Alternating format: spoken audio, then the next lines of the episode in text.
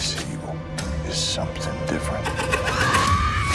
Jelly Bean, our hero dog, was amazing, and I just I loved his creepy performance.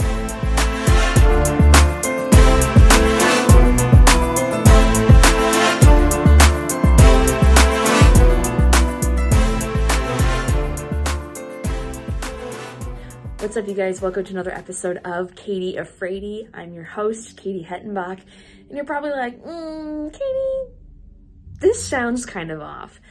This isn't your studio. Where are you? We're actually doing our first Zoom episode. Yay! So I am recording this during the editing process, so you get that hopefully okay audio. Um, you know, hey, some episodes are going to be like that. And that's okay. It's part of the fun. I'm so excited for you guys to hear this interview and see this interview with director and writer. Uh, this is her actually directorial debut. Uh, she directed Pet Sematary Bloodlines, and we talk all about that. And I'm so excited. So enjoy the episode. How are you doing? I'm good. I'm good. I'm uh I apologize. I'm a little bit congested. I've I've got like a cold or something. But um so any any low energy is not because I'm not psyched to be talking to you right now. I will take it very personally. Don't you.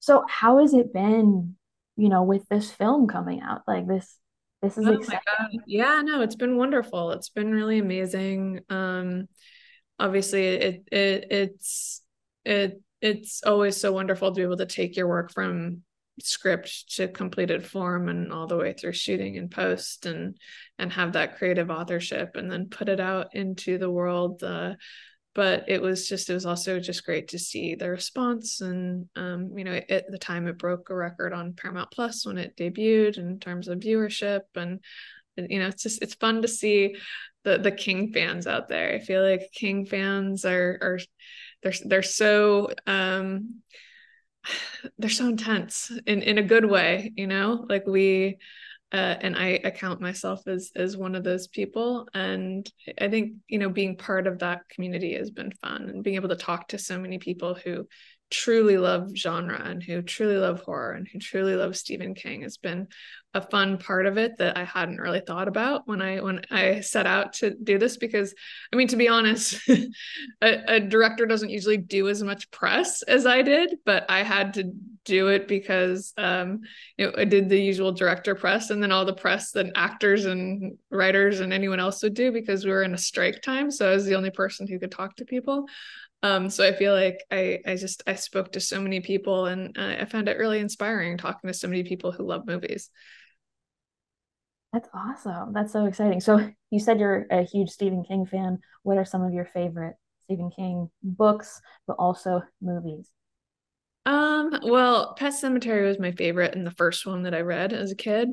Um, I loved it. I loved Stand by Me. I loved um I I love Shawshank Redemption. I love a lot of the the movies that aren't the the the straight horror movies of of Mm. his.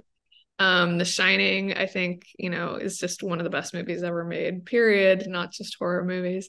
I, it's hard to pick a Stephen King favorite because they're they're all so different and but all kind of wonderful in their own ways. Yeah, I totally agree with that. You know, in The Shining, uh, perfection. Yeah. And that better, despite what Stephen King, you know, the movie, despite what he says, we still like it. You know, Yeah. Stephen, you might be wrong on that one, but you know Yeah. It's okay. That's okay. Um, so besides Stephen King fans, um, are you a big horror fan in general? I am a big horror fan. I mean, I love genre in general. I love horror, I love sci-fi, I love action. I love I love these kind of weird, dark stories that allow you to explore the deepest, darkest corners of the human psyche and experience. And um, yeah, I've I've always loved them, even when I was a kid. That's awesome. Do you remember the first horror movie you watched that like really did it for you? Um, I, I think it was Nightmare on Elm Street, and I and Pet Sematary was one of the first ones I watched too, for sure. Um, Scream, I was addicted to. I I think I think I watched that movie 200 times. Um, it, it's good. It, yeah, it, it, it was good. Actually, I rewatched it the original over this Halloween season for the first time in so long, and I forgot how intense the the first one was because as as it got as the seat like the franchise went on, it got a little funnier. Yeah. And but I forgot how truly intense and scary that first one is. Yeah, there's something about it that's just I mean, it does still ride the line of being slightly funny, yeah. but it's not as funny as the other movies. Yeah. Which, it, yeah. That's great. That's great. Okay, so let's dive into Pet Sematary Bloodline. Obviously, you directed and co-wrote this. How do you approach writing a prequel to a beloved horror classic? Yeah, for me it was it was just about rereading and rereading and rereading the book over and over again. And uh, just pulling out as much as I could from what was there before. You know, there were there were lines about Timmy and that intimated that Timmy and Judd's encounter with Timmy was why the evil was targeting Judd later in life because of of Judd helping kill Timmy when he was a much younger man. Um, there were things about like, like the fact that that Timmy could hear people's deepest thoughts and he knew their darkest secrets and mm-hmm.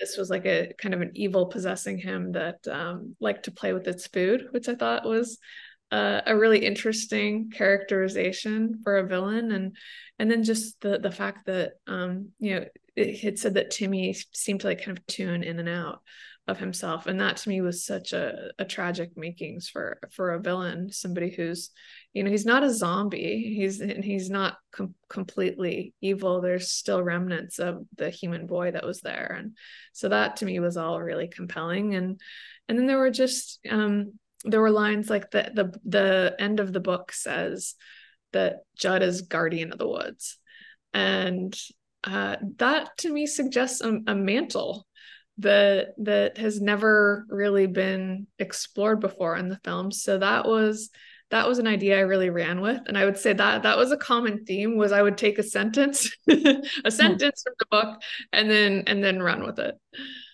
That's awesome. That's that's so smart to like go back to the book. So would you say that it's a prequel to the book or yeah. to the original movie? Yeah. Okay. I I'm a huge Pet Sematary fan and I loved um this movie and I loved, you know, the 2019 one. They both are or they all all three of them are very different, but they all bring, you know, something exciting to the table. How did you balance trying to stay true to the original while also bringing your own flavor. I felt like, you know, I didn't want to I didn't want to make it a prequel to Mary Lambert's 89 film or to the 2019 film because they both, you know, they did such a wonderful job kind of what they were and and stood on their own and I feel like um Mary really landed the humor in the book. I don't think people realize how funny the book is. There's this kind of dark absurdist inner monologue of Louis's that runs throughout the book. Um, and and I think she she really nailed that tone. And the 2019 film was was darker than that. But I just wanted to kind of do my own thing, and it was easy to do my own thing because I had to invent so much as as as a prequel. But you know, in terms of staying true, it was to me it was very important to stay true to the spirit of Pet Sematary, which is you know it's it's a human drama first a horror movie second. Mm. um, and and that it's about you know the choices we make for our loved ones and and protecting our loved ones. And and what would you do if you could bring back somebody that you love? And that that kind of that ethical question at the center. So now i have to ask would you ever even consider bringing back a pet or a I wouldn't. relative I, I, I wouldn't and and I know that I wouldn't because I thought about cloning my dog. I'm like, but it's not the same. It's just not the same. it's not the same. No, my dad, uh, our my dog died in I think 2016, and he got I don't, not the same as cloning, but he has the sperm and the egg from her parents. God, yeah. From and she was born in like 2000. So those those are like 20 those and by the time we make the I'm like, that's not going to be the same dog. You're not going to get the same. It's going to be worse. It, it could be fine, but I, weird, little weird, little weird. I don't know. Um, I think one yeah. of the things about life is it, it's, you know, our life on this earth anyway is finite and we have to make the most of it and appreciate the people in our lives and every day. Yeah, that's awesome. So, uh, what was it like working with animals on set? And as a first time director, how do you approach that? Because that just sounds like a, and you know, we're, we're working with actors is one thing, but working with animals, that's like another task. That yeah, challenging. You know, I I was told by so many people that working with animals is terrible and um i didn't find that. And i mean it it helps that i am an insane animal lover and animals bring a lot of joy to my life and in between takes. By the way we had three dogs. Um so the, those three dogs brought, brought me so much joy in between takes but jelly bean our hero dog was amazing. And i just I loved his creepy performance. He did he did pose some logistical challenges because he's deaf and his so his trainer had to always be directly in his line of sight because he couldn't hear commands, which means that camera angles had to be very creative to not have the trainer in the shot, or we had to just, you know, commit to using some of our VFX spend on erasing the, yeah. the trainer from the shot. So it was an extra challenge. But on the other hand, he he didn't get distracted by loud noises on set. And there's, you know, there are some pluses and minuses. That's adorable. Like, I mean, I feel like having a dog on set is what you want when you, yeah, you yeah, so sure. fun. Um, the writing process. Obviously, again, you had a writing partner. Um, how like how how is that different? How do you approach that when you know you're going to direct versus when you know you're just writing? Yeah, well, so it wasn't he wasn't actually a writing partner. He wrote the original draft of the script and then I came on and I rewrote uh the script myself. So um I think it probably I don't know, maybe would have been easier and harder in different ways if we were writing partners. There were certainly days on set where it would have been nice if I was like, hey, somebody else go write this instead of coming home from a long day and doing the rewrites myself. um, but uh you know what was what's nice when i'm writing something that i know that i'm directing is that i don't have to hold anything back. So i can be as specific as i want to be about production design or about editing or about um, a cinematography choice. Whereas mm-hmm. when you're when and i think because of that i could i could just much more fully see the movie as i was writing it. Whereas when you're writing something and you're not the director you don't want to be stepping on people's toes. For sure. Um, yeah, I love that. That's amazing. That's just amazing. It's also, you know, seeing women directing horror because I'm a horror director myself and writer and actor. Like that's like it's huge and you know, exciting. Yeah. Look at you go. Look at you go. Look at you go. So do you think that you'll because I I've I I I stalked you up your your IMDb, of course, and you have of you know a variety of things that you've worked on. What genre do you find yourself gravitating towards when writing and for directing as well? I you know I I love genre genres. So I love sci-fi, I love horror, I love I love action. Um fantasy too. I there's not one particular genre. I like to kind of float around a bit because I feel like it keeps me inspired and it keeps me also from copying myself. Like I have to I, I, I like to be able to challenge myself on different projects. I think you can probably hear the dog barking in the background. Is that is that the dog? Uh oh, Pet Sematary. uh, that might be the dog from the movie. So going back to working on set and you said writing um, and that you that you that, like all these details I'm getting the feeling that you are kind of a a perfectionist when it comes to your work. What? what? No, me never. No, what? No. little bit. That's all good. Hey, that's that's that's what we're. This is why you're film. We're filmmakers. That's why you know we're good at what we do. Um, and you know, even with a polished project, you still have those moments where you're like, ah, we could have changed this. We could have changed that. Yep. If you could go back and change anything, what would you change? Slash, would you change anything? Hmm. That is an amazing question that I haven't been asked yet. And that is a, testament to you because I've been asked a lot of questions. Um, I, oh, shit.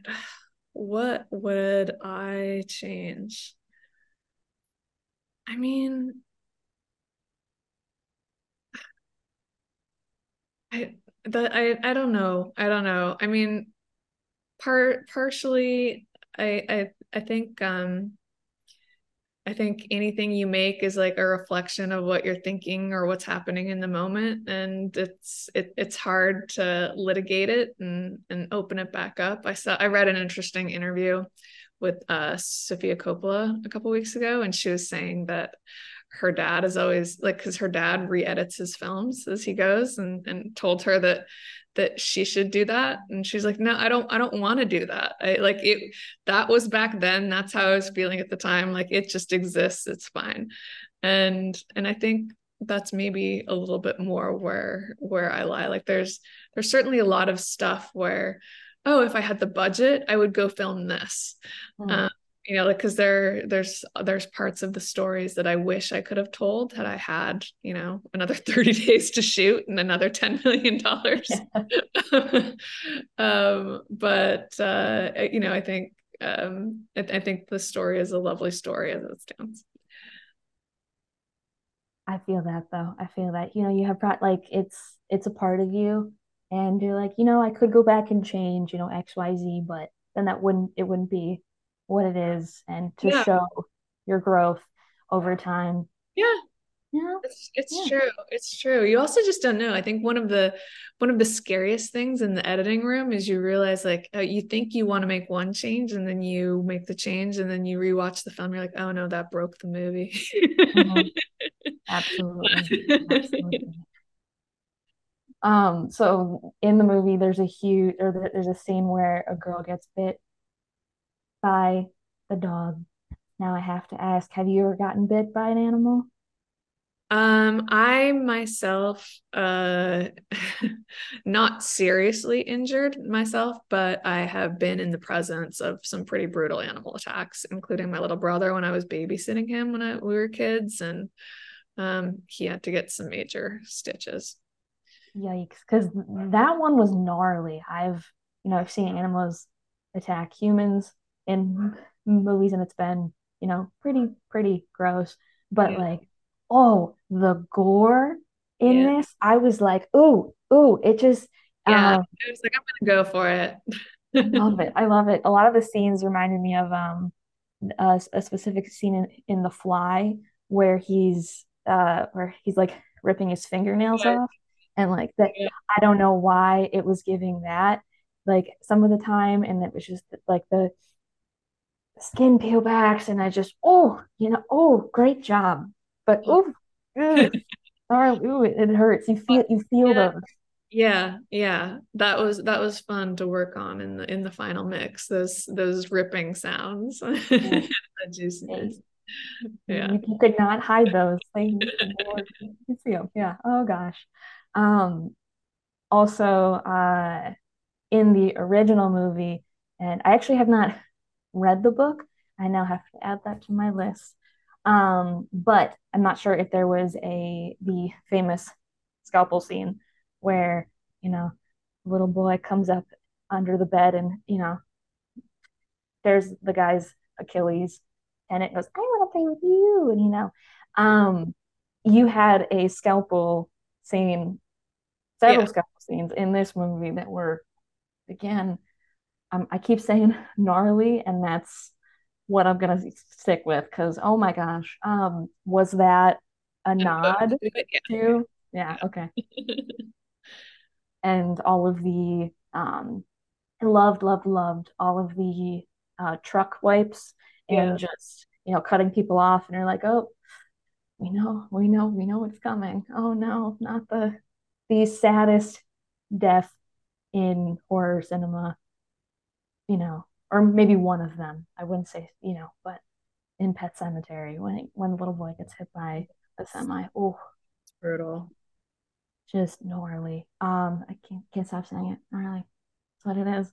But it's great. It's wonderful. Um, so what was your favorite scene to film? And then what was the hardest scene to film? Um, my favorite scene to film was uh Forrest and Isabella, Manny and Donna in the sunflower field, just like talking as brother and sister. I just I I love those characters so much and I just I thought they they brought um just such a a natural sibling warmth to that scene and it was also just so beautiful in the sunflower field. It was it was like really nice to be out there. Um the hardest film to scene a scene to film was the finale scene where uh where Timmy is drowning Judd. Um and uh, that was hard for a lot of reasons. We were I decided that I wanted to build a fake lake in a real forest so it was cold as shit out there and th- that water was really cold and murky and the actors uh were having a hard time with it. But um but it was most it was really intense because I, I did do one pass with with stunt people just to make sure we were covered but Pet Sematary is like such an intimate portrait of of death that i wanted to make sure that we could get really close shots like with the actual actors. So um you know filming two young men actually drowning each other was very intense.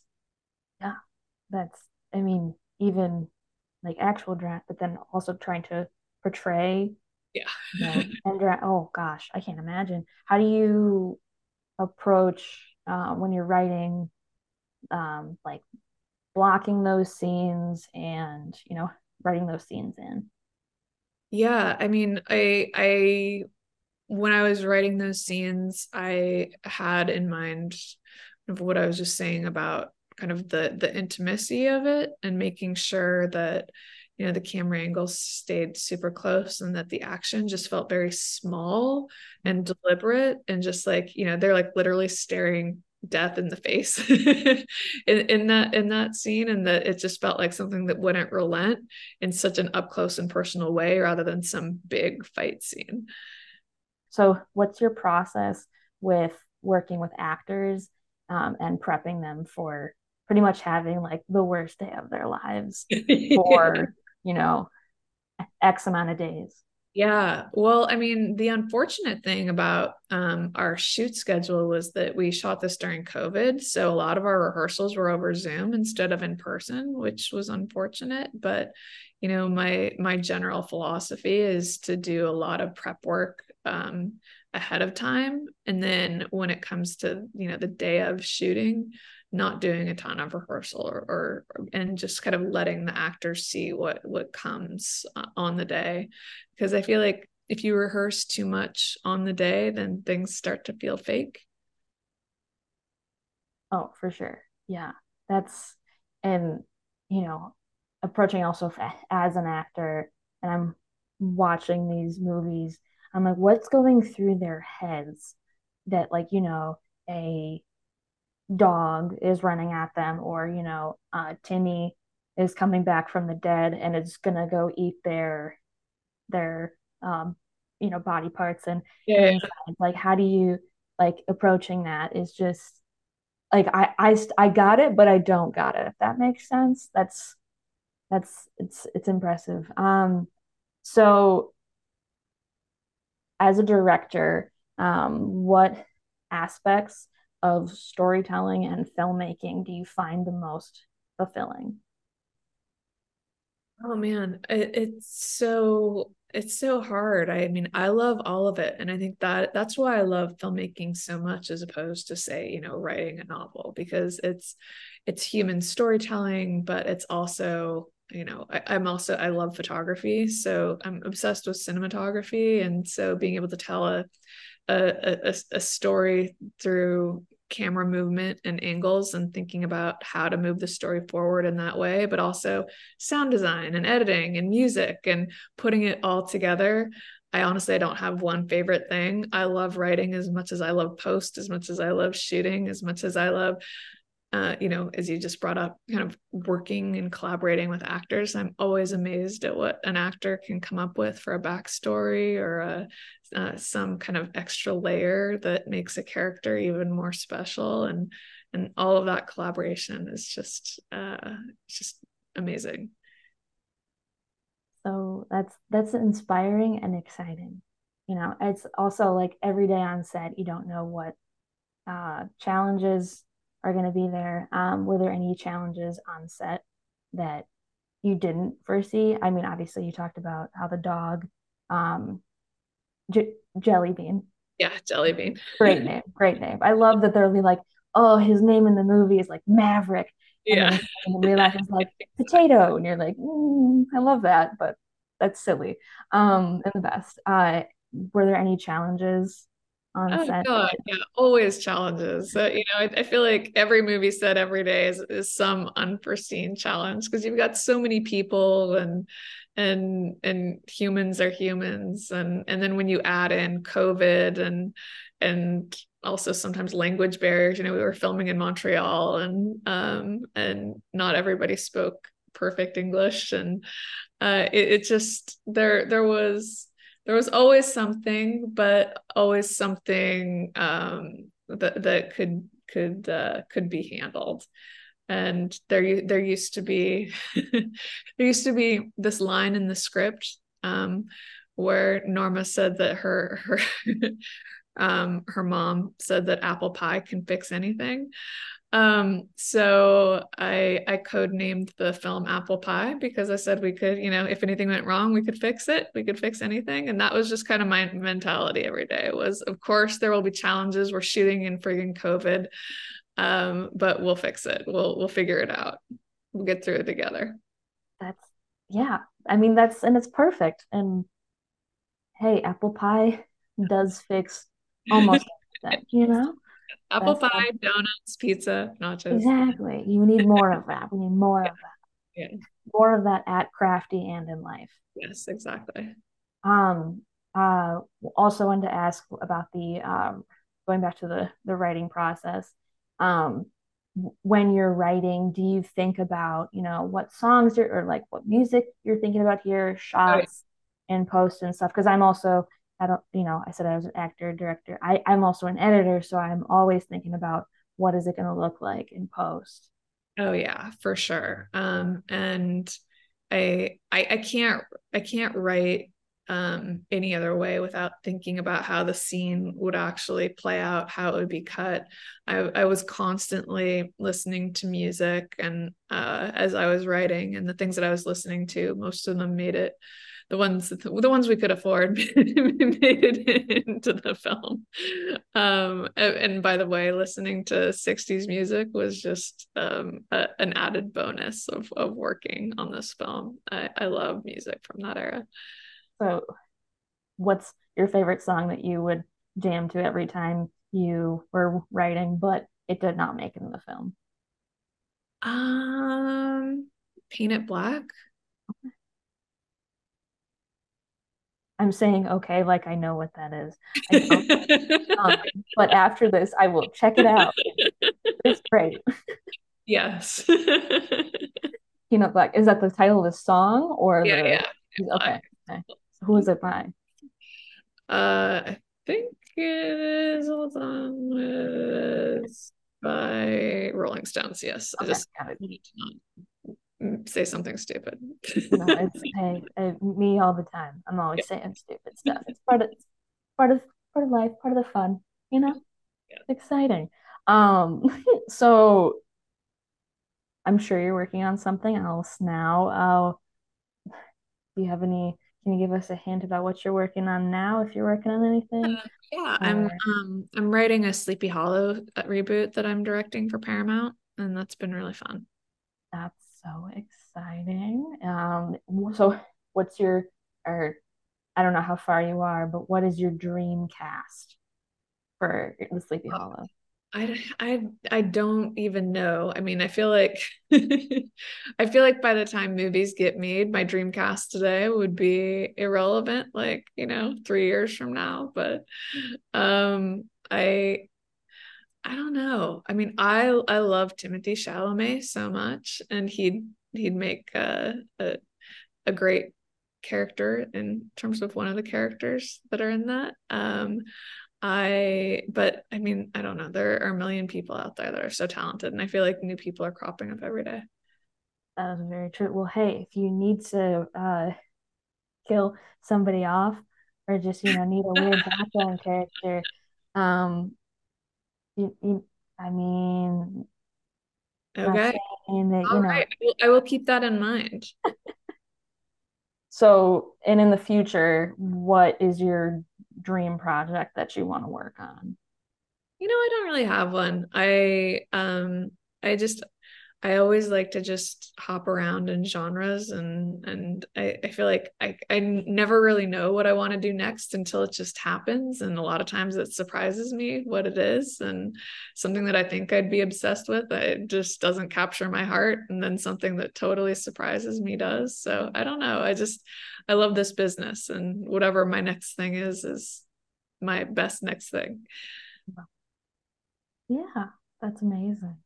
And you know, you just gotta kind of, especially in the industry, you gotta kind of go with the flow.